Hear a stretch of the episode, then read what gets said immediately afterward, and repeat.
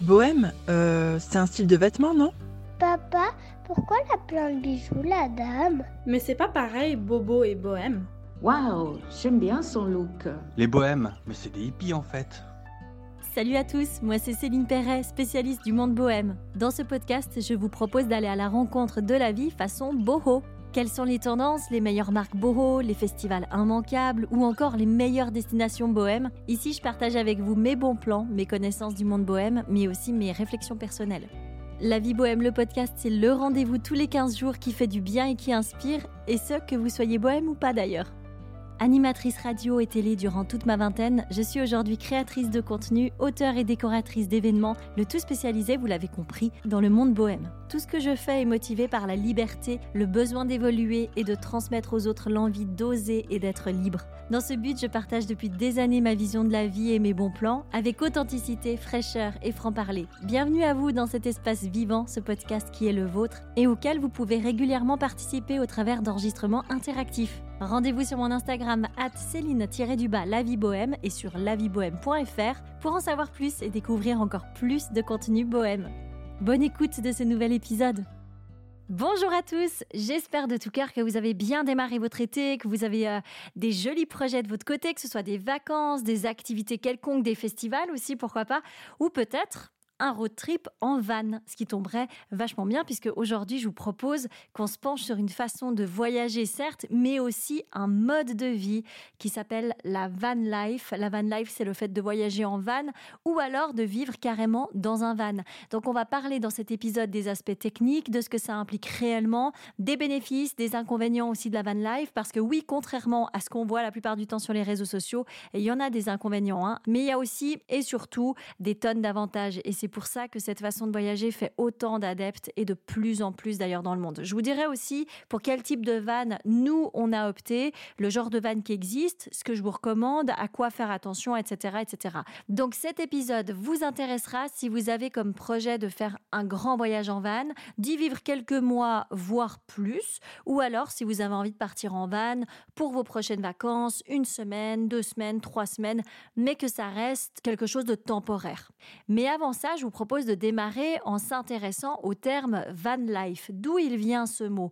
Eh ben, c'est un terme, un hashtag même à la toute base, qui désigne un phénomène qui s'est considérablement développé ces dernières années, notamment via les réseaux sociaux. Et c'est là d'ailleurs que le terme van life est né sur les réseaux. En fait, le concept de vivre, de voyager comme ça dans un véhicule qui est aménagé, ça, c'est pas nouveau, hein. Ça remonte vraiment aux années 60 avec le mouvement hippie qui était tout d'abord aux États-Unis. Donc les hippies qui étaient en recherche d'une vie alternative, une vie qui était loin de la société de consommation.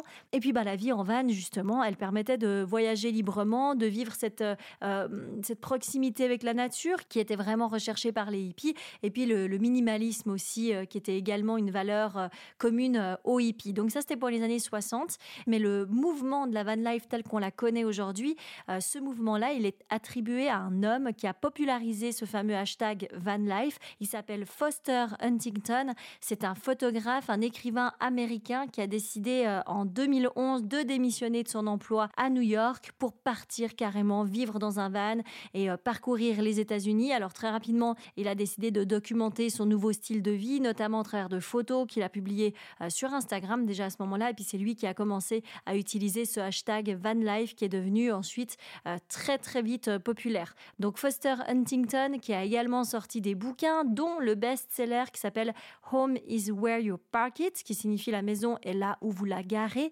Donc dedans, il y a des photos, il y a des histoires bien sûr de sa vie en van, il y a des astuces aussi sur l'aménagement de son van et puis également des histoires de rencontres inspirantes qu'il a faites sur la route. En tout cas, lui-même est quelqu'un d'inspirant, lui-même est quelqu'un qui a beaucoup inspiré les gens. Il a donné cette visibilité vraiment importante au mouvement de la van life. Donc on peut récapituler, la van life, c'est le fait de partir en voyage en van, mais c'est aussi un mode de vie qui peut impliquer de vivre dans un van de manière itinérante pendant une courte ou une longue durée, comme l'a fait Foster Huntington. Alors, qu'est-ce qu'on va rechercher quand on décide de vivre la van life? Quelles sont en fait les valeurs communes des van lifers? Eh bien, la plupart des gens qui expérimentent la vie dans un van de manière temporaire ou indéterminée, ils cherchent souvent à se libérer d'une certaine pression qui est liée au matériel. Il y a cette notion vraiment de minimalisme qui est recherchée, qui est plébiscitée, ce retour à l'essentiel, au moins mais mieux. Donc ça, c'est vraiment un premier point qui est souvent évoqué par les vanlifers, parce que c'est vrai qu'aujourd'hui, dans cette société d'ultra-consommation dans laquelle on vit, on croule parfois sous le poids de tout ce qu'on a, tous les objets qu'on possède. Ça peut être vraiment suffocant en fait. Et partir en van, n'avoir avec soi finalement que l'essentiel, ça a quelque chose de libérateur. Je ne sais pas si vous pouvez sentir ce que j'essaye de vous dire. Moi, c'est vrai qu'avec tous mes objets, parce que je suis quelqu'un qui chine beaucoup, j'ai beaucoup de meubles, j'ai beaucoup de décorations chez moi. J'ai une maison qui n'est pas du tout minimaliste. J'ai une maison qui est hyper jolie avec une belle déco. Mais c'est vrai que parfois, typiquement quand je pars en voyage et que je rentre ensuite chez moi, je me sens très rapidement... alors, ça me le fait pas tout le temps, mais ça me le fait quand même régulièrement. Je me sens oppressée par tous ces objets que j'ai. Peut-être que vous ressentez aussi cette même chose. Et c'est vrai que quand on part en van et qu'on se libère tout à coup de tout ça, ouais, il y a un côté vraiment libérateur. On se sent léger, on se sent mieux. Donc ça, c'est vraiment quelque chose qui est recherché et qui est partagé par cette communauté de vanlifers. Autre chose qui est recherchée et qui fait partie aussi des valeurs des vanlifers, c'est la proximité avec la nature et puis toujours la liberté. Ce qui est indéniablement quelque chose qu'on va expérimenter quand on voyage en van ou qu'on vit de manière aussi itinérante dans un van, parce qu'effectivement, avoir sa mini-maison entre guillemets sur roue, être complètement libre de bouger, libre de changer d'endroit selon ses envies, selon ses humeurs, selon ses besoins, se réveiller aussi dans un décor qui est différent chaque matin si on en a envie, c'est vraiment génial, et ça donne en fait un sentiment qui est profond de liberté. Après, ça peut ne pas convenir à tout le monde. Il y a des gens qui ont besoin d'avoir un certain confort, qui ont besoin d'avoir des repères et qui se sentent en insécurité s'ils ne sont pas dans un cocon chez eux à un endroit précis. Mais il y a d'autres personnes chez qui ça a vraiment amené un profond sentiment de liberté et de bien-être. Et un autre point aussi, que ce soit pour un voyage sur une durée limitée ou alors pour une période plus longue et toujours indéterminée, il y a beaucoup de vanlifers qui ont ce besoin, celui de s'extraire d'une vie qui est sédentaire et du stress quotidien aussi pour se retrouver, pour se rapprocher de soi, se rapprocher de la nature de nouveau, de l'essentiel aussi, en ayant un minimum d'objets. Et donc cette notion de minimalisme dont je vous parlais il y a quelques instants, elle est vraiment présente et elle est vraiment importante chez beaucoup de vanlifers. Voilà pour les valeurs et les besoins que partagent la plupart des vanlifers. Donc la vie en van de manière concrète, ça comporte des avantages, on vient d'en évoquer quelques-uns, notamment donc ce sentiment de liberté, le fait de pouvoir suivre ses envies, d'être spontané, de passer le temps qu'on souhaite dans les endroits qu'on souhaite, de pas se soucier aussi, ça c'est hyper pratique, de pas devoir se soucier de l'endroit où on va pouvoir dormir la nuit d'après, de pas devoir planifier en tout cas des hôtels quand on est en voyage, etc. Là on a toujours notre petite maison sur nous. La seule chose à trouver, en fait, c'est l'endroit où on aura le droit de rester le lendemain. Mais pour ça, je vous en parlerai tout à l'heure. Il y a des applications, c'est très simple. Et il n'y a pas forcément besoin de louer une chambre d'hôtel comme on le fait d'habitude quand on voyage, quoi. Et puis, il y a aussi cette proximité avec la nature qui est hyper importante, qui devient un petit peu notre jardin, en fait, entre guillemets. On a la possibilité comme ça de se réveiller sur une plage déserte, au bord d'un lac, sur une montagne, etc., etc. Et franchement, avoir un jardin comme ça qui change de jour en jour et puis s'endormir en écoutant comme ça le bruit de la nature, le bruit des vagues, des bruits qui sont différents de nuit en nuit selon la nature où on se trouve, mais c'est le pied géant, quoi. Après, vous vous en doutez forcément, il y a également des inconvénients à la van life. Alors, je vais essayer d'être très transparente avec vous et de vous dire selon mon expérience quels sont les inconvénients. Alors, l'inconvénient principal selon moi, c'est aussi un avantage si on est dans une démarche comme ça de minimalisme, mais c'est vrai que à la longue, ça peut quand même être entre guillemets un inconvénient, c'est cet espace qui est réduit. Vous imaginez bien que le nombre d'objets qu'on peut ranger dans moins d'une dizaine de mètres carrés, il est très vite atteint. Donc, il n'y a pas le choix. Quand on part en van, il faut apprendre à aller à l'essentiel. On prend avec soi que ce qui est vraiment indispensable. Sinon, on va vite se sentir tout cougné dans son van comme ça. Donc, il faut déterminer vraiment ce qui est utile de ce qui est futile. Et pour ça, il y a des questions que vous pouvez vous poser. Je vous conseille par exemple de les écrire. De quoi j'ai besoin pour conduire? Ça, c'est la première question qu'il faut vous poser, qui est très importante. L'autre question très importante, c'est de quoi j'ai besoin pour manger? Vous faites votre liste des choses indispensables dont vous avez besoin pour manger et ce sont des choses qui vont partir avec vous. Ensuite, de quoi j'ai besoin pour m'habiller? de quoi j'ai besoin pour dormir, de quoi j'ai besoin pour me laver et pour aller aux toilettes, et puis de quoi j'ai besoin pour ranger et nettoyer le van. Tout ça, c'est important. Vous pouvez également vous poser la question de quoi j'ai besoin pour ma sécurité, donc prévoir une petite trousse de premier secours éventuellement, avec du désinfectant, des pansements, ce genre de choses.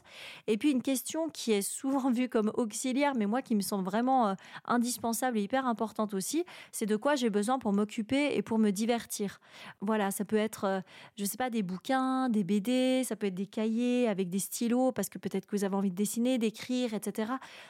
Ayez en tout cas avec vous quelques objets qui vous sont importants pour vous divertir et pour être créatif, quoi. Ça, c'est, je pense, aussi important. Voilà, en tout cas, en répondant à ces questions, vous allez déjà bien pouvoir trier et bien pouvoir prioriser vraiment vos affaires. Donc, le premier inconvénient, la place limitée, c'est un inconvénient, c'est aussi un avantage. On est obligé d'être minimaliste, mais voilà, c'est pas facile pour tout le monde. Donc, je le placerai quand même, pour être prudent, on va dire, comme étant un inconvénient. Les autres inconvénients, ils vont vraiment dépendre du genre de van avec lequel vous voyagez et du genre d'équipement aussi que ce van va contenir.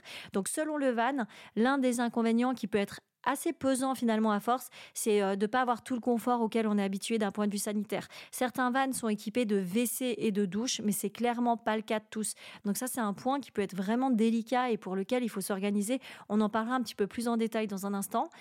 Idem pour l'électricité, le fait de ne pas en avoir en tout temps. Par exemple, quand on est hors camping, dans la nature, quand on ne peut pas se brancher quelque part, ça peut être très pénible. Mais pour ça également, il y a des astuces, il y a des possibilités. Je vais vous en donner une tout de suite. C'est le fait d'avoir une batterie portable qui est accompagnée d'ailleurs ou non d'un panneau solaire qui est pliable pour pouvoir la recharger vraiment de manière totalement autonome quand on ne peut pas la brancher à une prise électrique pour la recharger. Ça, c'est vraiment une solution super pratique quand on a un van qui n'est pas équipé d'électricité. Nous, on en a une en tout cas et c'est vrai qu'elle nous dépanne quand même assez régulièrement. C'est des batteries qui sont... Alors, c'est pas tout petit non plus, hein, mais ça fait quand même une trentaine de centimètres à peu près sur 20 centimètres de haut. Mais je trouve que c'est vraiment pratique à avoir en tout temps dans un van qui est pas équipé. Voilà pour cet inconvénient. Ensuite, l'autre inconvénient, c'est assez embêtant aussi, c'est qu'on dépend vraiment de la météo. Et les jours de pluie, on va vite se retrouver enfermé dans l'espace réduit du van, en fait. Donc, selon les situations, c'est pas forcément évident à gérer. D'où l'importance, d'ailleurs, j'en profite pour dire ça, de partir avec quelqu'un avec qui on est compatible sur le plan de la cohabitation. Mais ça, c'est vraiment essentiel parce que on a peut-être l'impression de se dire, oui, mais avec cette copine, je pourrais partir, ça peut être cool, ou avec ce pote, ça va être sympa et tout. Réfléchissez vraiment parce que ça peut très vite se transformer en cauchemar. Je rappelle qu'on est vraiment dans un espace qui est très petit, où on se marche un peu dessus. Si vous êtes avec quelqu'un, par exemple, si vous ne supportez pas le désordre, et même, je vous dis honnêtement, dans un van, c'est compliqué de supporter le désordre, mais si vous êtes avec quelqu'un qui est très bordélique de nature et que vous ne supportez pas le désordre et que la personne n'est pas prête à faire des concessions, ça peut très, très vite tourner au vinaigre, surtout que vous êtes confiné comme ça dans un espace qui est réduit. Alors après, certes, heureusement, la journée, on bouge, on est dehors, dans la nature, etc. Mais typiquement, les jours où il fait moche, où on est enfermé un peu dans son van, ça peut être assez vite compliqué à gérer. Puis il faut pas oublier que le soir, on se retrouve toujours aussi pour dormir, même si on fait des choses chacun de son côté la journée. Enfin, voilà, ça c'est vraiment, à mon sens, un point qui est essentiel, c'est de trouver un partenaire ou une partenaire qui est vraiment sur la même longueur d'onde que soi en termes de cohabitation et en termes de façon de vivre.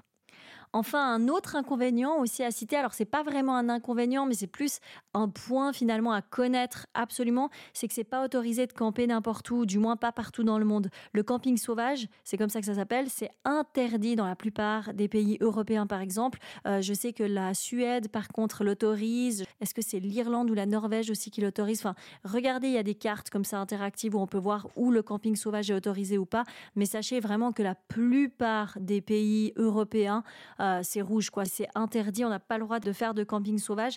Mais néanmoins, il y a des endroits dans la nature ou aux abords des forêts dans lesquels on a le droit de poser son van pour une nuit ou pour quelques nuits. Et ces endroits, on va les trouver notamment grâce à des applications participatives comme Park4Night, qui est la plus célèbre. Donc, c'est un parc P-A-R-K. 4, c'est le 4, le chiffre 4, et Night, voilà, qui est utilisée cette application par une immense communauté de camping-caristes et de van-lifers On peut y ajouter les coins sur lesquels on a le droit de stationner en toute légalité. Aussi les privés, parce qu'il y a plein d'agriculteurs qui louent leurs champs ou qui permettent aux gens d'aller camper, comme ça, d'aller poser un van ou un camping-car dans un champ ou alors devant chez eux à la ferme. Donc regardez ça aussi. Et puis vous pouvez donc ajouter vraiment vos coins, vos découvertes, etc. Ajouter des notes aussi, des remarques, des conseils. C'est vraiment une application qui est phare et qui est très pratique. Park4Night, donc, à se rappeler.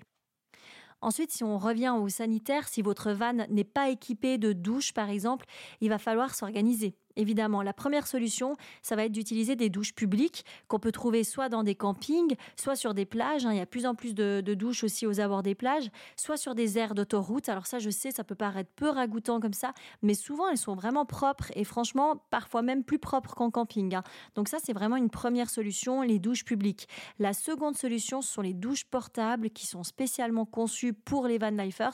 Donc la plupart du temps, elles fonctionnent avec une pompe manuelle ou électrique qui va aspirer l'eau qu'on aura mis dans un seau ou dans une jerrycan par exemple. Elles sont compactes, elles sont faciles à transporter. Il y en a même certaines qui peuvent être chauffées à l'énergie solaire. D'ailleurs, en parlant de douche solaire, ça aussi c'est une autre solution. Alors il n'y a pas de pompe par contre, hein, c'est plus sommaire. La douche, elle va être constituée simplement d'un sac noir d'eau qu'on peut poser quelques heures au soleil et l'eau va donc chauffer naturellement. Ensuite, on accroche le sac en hauteur et puis c'est parti pour une bonne douche chaude, quoi. C'est tout simple. Et puis si un soir, on ne peut pas utiliser ces solutions, dans ce cas, il reste la douche à sec, c'est-à-dire l'utilisation d'un gant de toilette qu'on aura mouillé, ou alors au pire des cas, mais ça c'est vraiment la solution, c'est même pas le plan B ni le plan C, c'est le plan D, quoi. La moins écologique en tout cas, ce sont les lingettes humides à pas utiliser tout le temps. Franchement, déjà c'est pas top pour la peau, et puis en plus de ça, c'est pas écologique du tout. Mais ça peut être une solution de secours si vraiment on n'a aucune solution autre, quoi. Mais voilà, après c'est vrai que toutes ces solutions-là, c'est vraiment des solutions qui sont temporaires, sauf si vous décidez de vous poser avec un van sur une durée indéterminée dans un camping ou dans des campings. Dans ce cas-là, vous aurez toujours des douches publiques de camping. Ça peut être une solution sur du plus long terme. Mais c'est vrai que sinon, si vous avez un projet de voyager vraiment avec un certain confort, une certaine autonomie aussi, sur une durée qui est un petit peu plus longue, voire une durée indéterminée, dans ce cas-là, il va vraiment falloir opter pour un van dans lequel il y a une douche et il y a des toilettes installé. Idem pour le coin cuisine, hein. Si on part sur plusieurs mois, prenez un van ou alors aménagez votre van avec un coin cuisine à l'intérieur, parce que la cuisine d'extérieur c'est sympa, mais pareil c'est trop aléatoire avec la météo pour être utilisée tous les jours. Et puis si je reviens aussi au WC, puisqu'on en parlait tout à l'heure, si on voyage quelques jours ou quelques semaines avec un van qui n'a pas de toilette, là aussi, comme pour la douche, il y a des solutions d'appoint. Par exemple, il existe des petites WC chimiques qui sont hyper pratiques, notamment la marque Porta Potti, ça s'appelle comme ça, qui sont toutes petites. Elles sont facilement rangeables dans le van, c'est hyper pratique et en plus, elles sont très abordables en termes de prix. Comptez une petite centaine de francs seulement pour ces toilettes-là.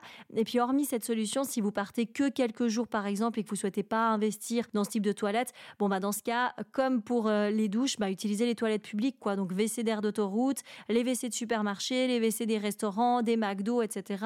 Et puis les cabines de WC publiques aussi dans les villes. Par contre, au milieu de la nuit, même dans la nature, là c'est moins pratique, surtout pour les femmes.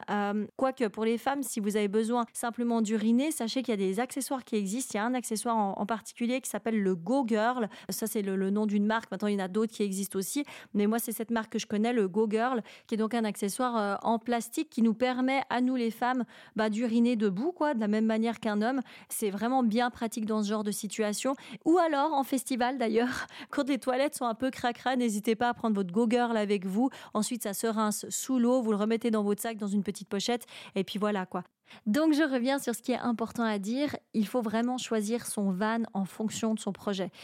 Il faut savoir d'ailleurs, parce qu'on ne le remarque pas forcément quand on ne baigne pas dans cet univers-là, il y a deux principales catégories de vannes. On a ceux dans lesquels on peut tenir debout et ceux dans lesquels on peut seulement être assis ou couché. On va commencer par parler de ceux-ci, les vannes dans lesquelles on peut seulement être assis ou couché. Ils font généralement environ 1,90 m, donc 1,90 m de hauteur. C'est personnellement ce que mon mari et moi on a. Eux, ils ont l'avantage de passer dans tous les parkings parkings souterrains. Ils sont les bienvenus aussi en ville, par exemple. Et puis, concernant les péages, on est encore dans une catégorie voiture, donc on paye moins cher que des grands vans ou des camping-cars, par exemple. Mais voilà, par contre, on ne peut pas se tenir debout dedans. Et donc ça, c'est un inconvénient. Et ça se ressent particulièrement les jours de pluie, notamment. Mais c'est une super option quand même si vous avez besoin, par exemple, d'un grand véhicule pour votre travail et que vous décidez d'aménager ce véhicule pour qu'il fasse aussi van, pour pouvoir partir en voyage. Ça, c'est vraiment quelque chose qui est possible de bricoler, un module qui se met et qui s'enlève.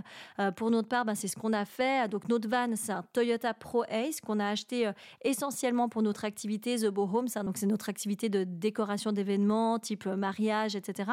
Et puis, on s'est fabriqué ce qu'on appelle une box, un petit peu comme celle qui coûte 2, 3 000, voire 4 000 francs, qu'on peut acheter toute faite. Mais voilà, nous, on l'a fabriquée. Donc, on a choisi du bois à bateau qui est particulièrement résistant, notamment aux fortes différences de température. La box, elle fait la largeur du van. Elle contient 2 grands tiroirs, un de chaque côté, et puis un grand compartiment vide au milieu. Dans un des 2 tiroirs, on a tous nos ustensiles pour faire la cuisine, pour manger, etc. Dans l'autre tiroir, on a une plaque à gaz avec 2 feux pour 2 casseroles. Et puis, on a toutes nos chaussures qui sont rangées en dessous. Et puis, au milieu, dans le compartiment qui est vide, on met justement nos toilettes chimiques. On met également une grande jerrycan d'eau. Et puis, voilà, on prend d'autres choses selon nos besoins. Et puis, un autre avantage de cette box, entre guillemets, elle sert en partie de sommier pour notre matelas. Sommier qu'on complète ensuite avec 2 planches qui font les mêmes dimensions et sur lesquelles on a fixé des pieds qui sont rétractables, donc elles sont facilement rangeables et elles peuvent nous servir de table aussi selon les besoins, donc c'est vraiment pratique. Et tout ça, ça nous fait un van qui est modulable, qui est multitâche, autant adapté au travail en faisant véhicule utilitaire qu'en mode van trip avec l'aménagement qui va bien dedans et puis qui est vraiment mis et enlevé littéralement en 5 minutes. C'est vraiment très très rapide.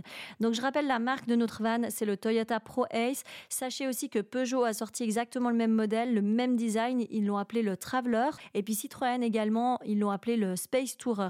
Voilà, ce sont esthétiquement exactement les mêmes modèles. Après, voilà, ce sont les pièces qui sont différentes, les moteurs également qui sont différents. Voilà pour ce qui est des vannes qui font à peu près 1m90, 1m90 de haut. Je vous propose maintenant de parler des vannes dans lesquelles on peut tenir debout. Alors généralement, ces vannes, ils ont à peu près la hauteur des vannes DHL, DPD, vous savez, ce genre de véhicules, les véhicules de la poste aussi, etc. Donc ils peuvent ressembler à ça. D'ailleurs, il y a plein de gens qui achetaient ces anciens véhicules à ces entreprises pour les aménager. Mais je crois, sauf erreur, que c'est plus possible. En tout cas, plus toutes les entreprises. Il me semble que DHL le faisait. Je crois qu'ils le font plus. Maintenant, ils vendent plus leurs anciens véhicules aux particuliers. Mais à vérifier. J'en ai parlé avec un transporteur il n'y a pas longtemps, il me disait que c'était fini. À vérifier quand même. Mais ces véhicules, cette taille de véhicule, vous pouvez également les acheter qui sont déjà aménagés. Donc, vous verrez qu'habituellement, pour un van de cette taille, vous avez un espace cuisine qui est intégré. Donc, on peut plus facilement cuisiner à l'intérieur du van. Donc là, peu importe qu'il fasse beau ou moche, on peut vraiment cuisiner à l'abri. Il y a aussi généralement une mini salle de bain qui permet de se doucher puis d'avoir des petites WC à l'intérieur du van, ce qui est super pratique aussi. Et puis, de manière très globale, cette hauteur, elle a vraiment l'avantage qu'elle permet de vivre, de mieux vivre au quotidien dans son véhicule. Les inconvénients, par contre, ils sont quand même assez lourds. Ça va être déjà que les péages sont plus chers, en tout cas en France, parce que le véhicule passe dans la catégorie supérieure. Et puis alors, un peu partout en ville, c'est très très compliqué. On passe pas les gabarits, on passe pas les hauteurs maximales sur les parkings extérieurs comme les parkings souterrains. Clairement, on n'est pas sur un véhicule qui est fait pour la ville. Et puis même, c'est pas le bienvenu en ville, ces véhicules, et on nous le fait très vite comprendre. Vous verrez, si vous avez un van de cette taille-là, vous verrez vite qu'en ville, c'est pas vraiment adapté pour ce genre de van. Et puis, la nuit également, ils sont vraiment chassés, entre guillemets. C'est pas rare que la police arrive avec la lampe de poche et vous fasse dégager, entre guillemets, de votre place si vous trouvez une place avec un van dans une ville, Donc, c'est bien de penser à tout ça, à tous ces éléments, puis vraiment de prendre en considération tous ces éléments dans son choix de véhicule. Après, je tiens quand même à préciser qu'il y a une alternative à ces 2 types de véhicules.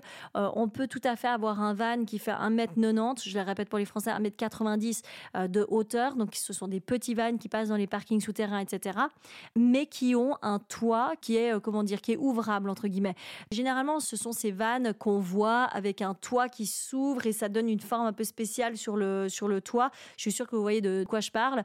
Donc généralement, ces vannes, ils sont super parce qu'ils ont un espace cuisine qui se situe sous ce toit ouvrant. Donc on peut se tenir debout quand on cuisine, ce qui est quand même très agréable. Et on peut cuisiner à l'intérieur. Et puis la couchette se trouve à l'intérieur de ce toit ouvrant. Donc elle est disponible quand le toit est ouvert. Et ça, c'est aussi assez agréable puisque ça nous laisse plus d'espace dans le van pour circuler, pour être debout, pour s'installer, etc. quand la couchette est, ma foi, dans le toit et non pas dans le van. Voilà, ça c'est une super alternative au cas où on a un petit peu le beurre et l'argent du beurre avec un van qui est plutôt fonctionnel, la cuisine à l'intérieur, le fait de pouvoir se tenir debout tout en ayant un van qui est quand même assez bas et qui passe dans les parkings souterrains, qui passe les gabarits dans les villes, qui est aussi moins cher au niveau du péage puisque ça passe comme une voiture classique, quoi. Le prochain point qu'on va aborder, c'est la question de la location ou de l'achat du van. C'est une question qui revient souvent. Alors, vous serez les mieux placés, c'est sûr, pour y répondre, mais demandez-vous quels sont vos besoins. Si vous avez l'intention de vraiment voyager régulièrement avec votre van, alors là, bien sûr, l'achat, ça va être la meilleure des solutions, surtout quand on prend en considération le prix des locations qui est relativement élevé. D'ailleurs, si vous achetez, vous pouvez aussi considérer, pourquoi pas, de mettre votre van à la location de temps en temps. Hein. Ça, c'est une possibilité. Ça aide à rentabiliser le van plus vite. Par contre, si votre projet, c'est de partir en road trip sur une durée déterminée, par exemple, je ne sais pas, 1 mois à l'étranger ou alors juste sur les vacances d'été, bah là, évidemment, hein, la question ne se pose quasiment pas. La location sera plus rentable qu'un achat. En plus, ce n'est pas compliqué de louer un van. Hein. Il y a de plus en plus de compagnies de location, des particuliers aussi qui louent leur véhicule. Et puis, on trouve ça assez facilement, même sur Facebook Marketplace, vous allez pouvoir trouver plein d'annonces. Et puis l'avantage, alors si vous passez par une compagnie de location, là l'avantage c'est que généralement, on n'a pas de problème avec le van, on est quasiment sûr de ne pas tomber en panne, on a des vannes qui sont révisées très régulièrement avec des compagnies professionnelles, ça c'est des risques que vous ne prenez pas. Avec des particuliers qui louent leur van, bon, c'est sûr que ce sont des risques qui sont un peu plus grands, mais pas plus que si vous aviez votre van à vous. Par contre, si vous envisagez un road trip temporaire dans un autre pays, typiquement aux États-Unis, et que c'est un road trip que vous aimeriez faire sur, je ne sais pas, 2 mois, 3 mois, voire plus, là, par contre, réfléchissez à éventuellement acheter parce que là-bas, on trouve des tonnes de camping-cars d'occasion à prix vraiment mini. Ça se vend, ça s'achète comme des petits pains et ça se revend aussi, du coup, super facilement. Donc, ça peut valoir la peine. Faites vos calculs, mais ça peut valoir la peine vraiment d'acheter un camping-car, par exemple, au début de votre séjour, de le trouver avant sur Internet et puis ensuite de le revendre à la fin de votre road trip aux États-Unis. Voilà pour ces questions pratiques et techniques entre guillemets du van. Ensuite, ben, place au plaisir de voyager, j'ai envie de vous dire. Hein. Vous verrez, en devenant un vanlifer, il y a vraiment un monde de passionnés qui va s'ouvrir à vous. Vous allez connecter, si vous le souhaitez, en vrai ou sur les réseaux sociaux d'ailleurs, à toute une communauté qui ne cesse de s'agrandir, d'augmenter et qui est vraiment beaucoup dans le partage d'astuces, d'expériences, que ce soit donc sur des applications comme Park4Night dont je vous ai parlé tout à l'heure, mais aussi sur des blogs dédiés au sujet. Sur YouTube également, il y a plein de chaînes YouTube qui sont dédiées aux vannes, c'est vraiment intéressant. Sur les réseaux sociaux également, il y a plein de comptes dédiés aux vannes, il y a des forums qui existent, donc tout ça c'est hyper précieux pour les conseils, pour les rencontres. Vraiment, on peut faire plein de rencontres qui sont chouettes. D'ailleurs, il y a même des événements qui favorisent les rencontres, hein, qui sont organisés partout dans le monde chaque année, qui sont vraiment des rassemblements de passionnés de vannes, des rassemblements de vanlifers. Donc il y a vraiment moyen là aussi de rencontrer du monde, des passionnés, des gens qui aussi partagent sensiblement la même vision de la vie, les mêmes valeurs. Et puis ouais, c'est vraiment une chouette communauté qui augmente aussi de plus en plus. On le voit d'ailleurs beaucoup, hein, depuis le Covid, les ventes de vannes et de camping-cars ont explosé et puis on voit qu'il y a de plus en plus de gens qui s'y mettent, quoi. Voilà pour les infos principales. Je vais terminer cet épisode en partageant avec vous un truc que j'adore faire, mais vraiment, quand je suis en voyage en van, ce sont des soirées cinéma sous les étoiles. Alors comment organiser ce genre d'activité? Je sais que je reçois beaucoup de questions par rapport à ça parce que voilà, quand je le fais, je documente, je mets des photos, des petites vidéos aussi sur mon compte Instagram et j'ai toujours plein de questions de gens qui me demandent bah, qu'est-ce que j'ai choisi comme projecteur, qu'est-ce que j'ai choisi comme écran, comment j'organise ça, etc., etc. Qu'est-ce qu'il faut savoir en fait là-dessus. Donc pour répondre en fait à ces questions, j'ai souhaité inviter sur ce podcast mon mari Olivier. C'est la première fois qu'il va interagir dans ce podcast et je l'ai invité lui parce que c'est un petit peu dans notre duo, c'est un peu le technicien. Voilà, il a ingénieur en informatique, c'est lui qui touche un petit peu à tout ce qui est technique, et donc c'est lui qui s'est penché sur la question de quel projecteur acquérir, les comparaisons. Il a vraiment regardé pendant un bon moment tous les modèles qui existaient, tous les comparatifs possibles et imaginables, et puis c'est lui qui a décidé finalement quel modèle on allait prendre. Idem pour l'écran également. Donc voilà, donc coucou Olivier. Coucou et bonjour à tous. Alors oui, effectivement, j'ai fait pas mal de recherches concernant les vidéoprojecteurs et surtout ceux qui sont portables. Et le but, effectivement, était d'avoir la meilleure qualité, qui prenne le moins de place possible. Alors, il faut aussi que le vidéoprojecteur soit lumineux.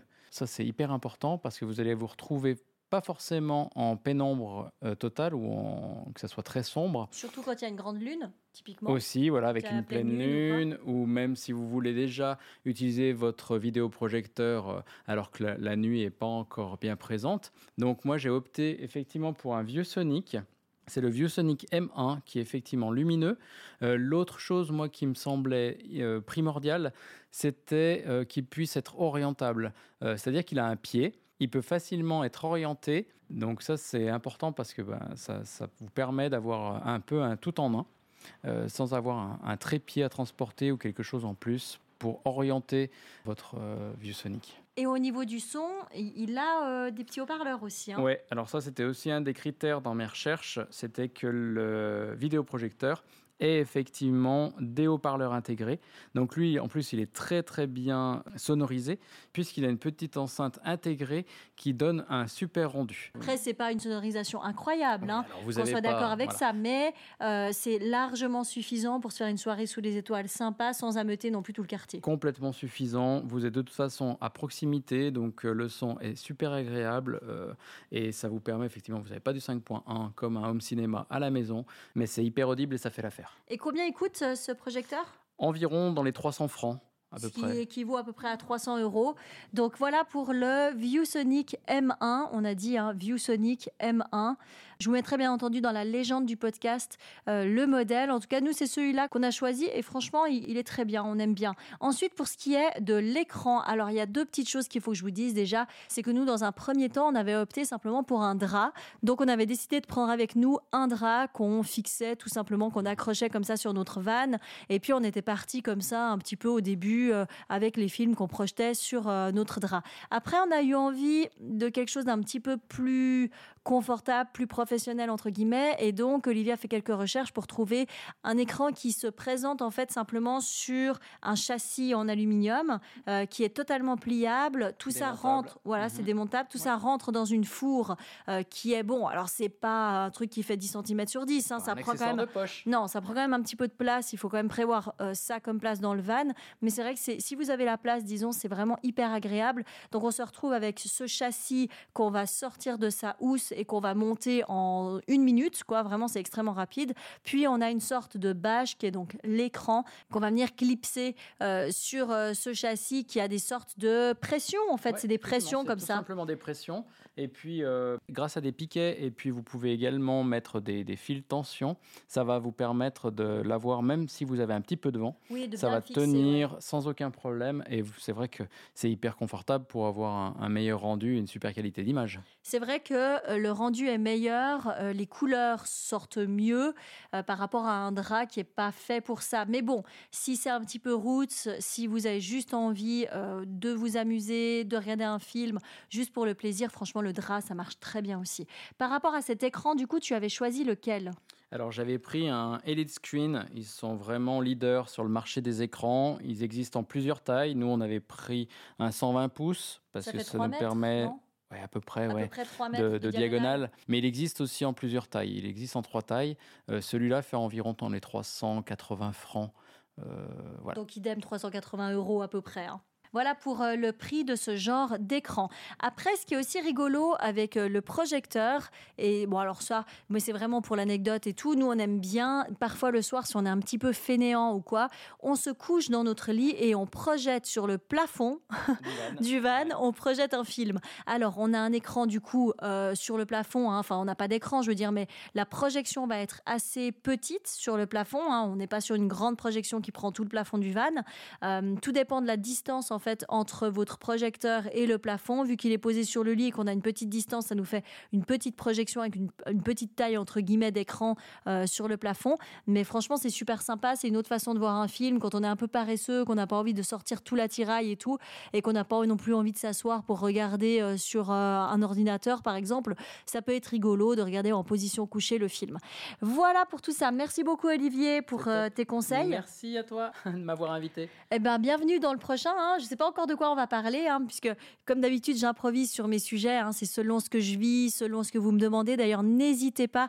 Et je vous le dis vraiment, vous êtes les bienvenus. Si vous avez des suggestions à faire, si vous avez des sujets que vous souhaiteriez que je traite, que vous auriez envie dont on, de parler simplement, n'hésitez pas. Écrivez-moi sur mon Instagram Céline_, donc c'est le tiret du bas, La Vie Bohème. Envoyez-moi un MP et vraiment, je vais traiter vos demandes avec beaucoup, beaucoup d'attention parce que ça, vraiment, ça me fait plaisir quand je reçois des suggestions de sujets bohème, comme d'habitude, toujours bohème. Voilà, je vous embrasse très, très fort. Je vous dis à très bientôt pour le prochain podcast.